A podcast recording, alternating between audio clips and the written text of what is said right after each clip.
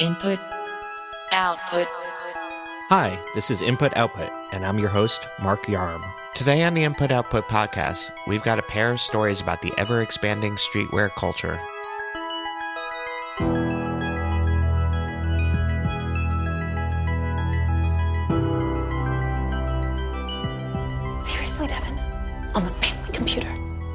All, all men do it. Do all men almost go bankrupt because of the money they were spending on it? That was five years ago.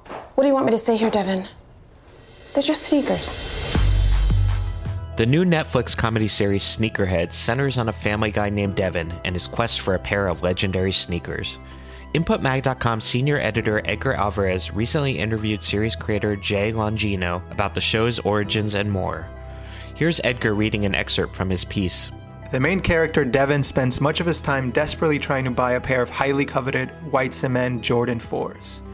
The same silhouette creator and showrunner Jay Longino got from Jordan himself in real life.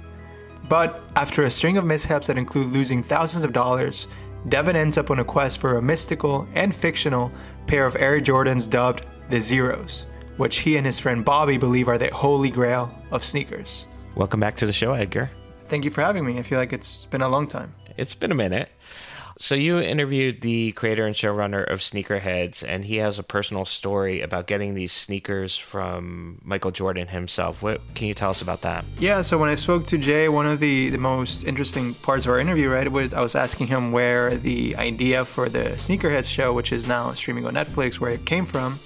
He was telling me that when he was a teenager back in the 80s, he was lucky enough to get a job with the Atlanta Hawks in the PR department. So, you know, he had heard stories that Michael Jordan would gift game worn pairs of shoes to kids around the NBA arenas around the country. So he said he, you know, he gave it a shot. He knew somebody uh, through his job at the PR department and was like, hey, you know, maybe I can meet Mike. And sure enough, he got to meet Michael Jordan, and Michael Jordan gave him a pair of white cement Air Jordan 4s. I'm actually a size 13. He's a size 13. So I ended up playing my junior year in his game worn 4s, even though everyone thought I was crazy to do that. But I figured there's his sweat is in these shoes. It's going to like osmosis. It's, you know, like uh, I'm going to drop 48. Funny, but also sad story is that apparently Jay Longino's mom's ended up selling them on a garage sale years after that, which he was pretty uh, pretty sad about. It's a pretty sad story, but apparently it informs the plot of Sneakerheads, right? Yeah, yeah, that is what fueled the story of Sneakerheads itself. You know, it's about a main character named Devin. He's he's been out of the sneaker game for a while, and he's trying to get back into it and find this his holy grail pair uh, of sneakers, which is the white cement Jordan fours. But uh, you know, along the way, he and his friend Bobby end up finding another pair that they want more, and that's the zeros, which the zeros in real life don't exist, but in the story itself, that's the pair that they're after. So you're a big sneakerhead. What does this series get right and what does it get wrong about sneaker culture? As a long time sneakerhead, I think what it gets right about our culture is that aspect of like always wanting to hunt for the next pair, right?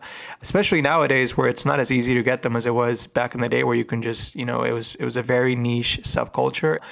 And I think that's what it gets right, like that aspect of wanting to get and doing everything you can to get that next pair of sneakers. Uh, in terms of what it gets wrong, I don't think there's one thing that I would hone in on, but I think there are parts of the show itself that can be a little bit cheesy, a little bit cringy, uh, but in a way that's sneaker culture on its own, right? So, uh, you know, you have certain characters who I will not name that I know I have friends, and, and maybe I'm, I'm a little bit extra myself sometimes who can be a little bit uh, obnoxious about sneakers and the culture itself. So I think in trying to portray that aspect of it, the show sometimes takes it a little bit too far. And you have certain characters that are you're like, ah, this guy's annoying uh, or whatever. Say you're like me and you're not a sneakerhead. Will this appeal to a general audience? I was trying to think of this when I finished watching this show. What would be a show that I would compare it to, right? And I think if a show like New Girl appeals to you, I think you would have an easy time watching Sneakerheads. It's also, you know, it's it's a pretty low key show to watch. It's uh, it's like six episodes on the first season, and it's they're all about like less than thirty minutes or so. But I think one of the main things that Jay was was telling me when I interviewed him was, you know, he didn't want the show just to be for sneakerheads, right? And and he wanted to sort of appeal to a broader audience, and that meant like making the show about not just sneakers, but also about friendship and relationships and how sneakers tie into all of that. You can follow Edgar on Twitter at ABCDEdgar. Now on to today's second story. What's up? This is Melody Ehsani. What's up? This is Aleali May. Hey, it's Vashtie. Check out some exclusive content from the Women of Jordan. Nearly four decades after the birth of the Air Jordan, the namesake brand Nike created for Michael Jordan is finally turning its attention to women. And it's paying off big time, writes Jessica Schiffer, a contributing editor at Vogue Business. Here's Jessica reading an excerpt from her recent piece on InputMag.com. Women's affinity for Michael Jordan and his style, as well as sportswear at large, is nothing new. But it's taken Jordan Brand 36 years to fully commit to giving women, who drive the majority of overall consumer purchasing, what they want sneakers and clothing made explicitly for them.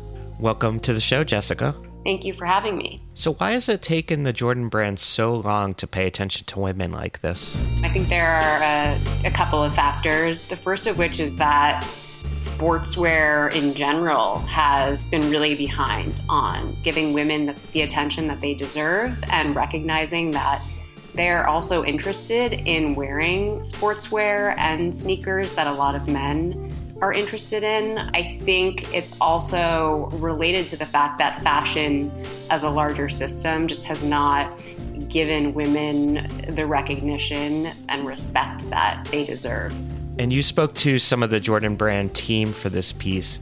What did they tell you about the appeal of the brand to women? I think they recognize that there are a lot of, first of all, basketball fans in the world who are women who have followed Jordan's career from the start. And I think that is the number one appeal in, you know, wearing Jordan brand products. But I also think there are just women who like a more athletic style and more of a streetwear, sporty vibe to their clothes and their sneakers. And so even if they don't have an affinity for Jordan, which seems unlikely because most people do, they gravitate towards the style of sneaker and clothing that is on offer.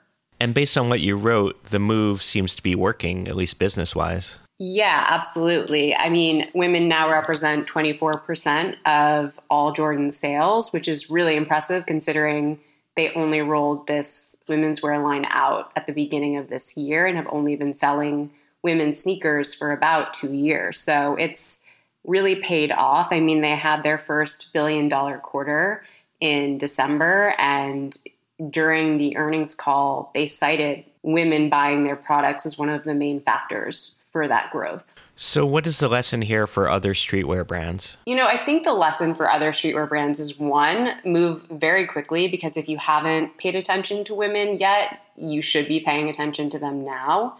I think on top of that, it's a sign that paying attention to women really pays off, investing in women pays off, and you will not regret making this decision. It's been a long time coming. Women, as I said at the start of the podcast, make up the majority of consumer purchasing. They're not just buying for themselves, they're buying for their families, for their friends. And if you can get on their good side, it's very, very good for your business at the end of the day.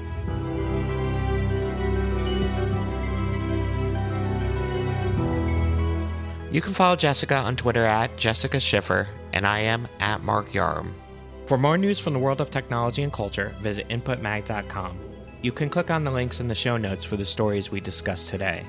New episodes of Input Output are released three times a week. If you enjoyed what you heard, please give us a rating and review on iTunes. You can find Input Output on your smart speaker or whichever podcast app you use. Thanks for listening.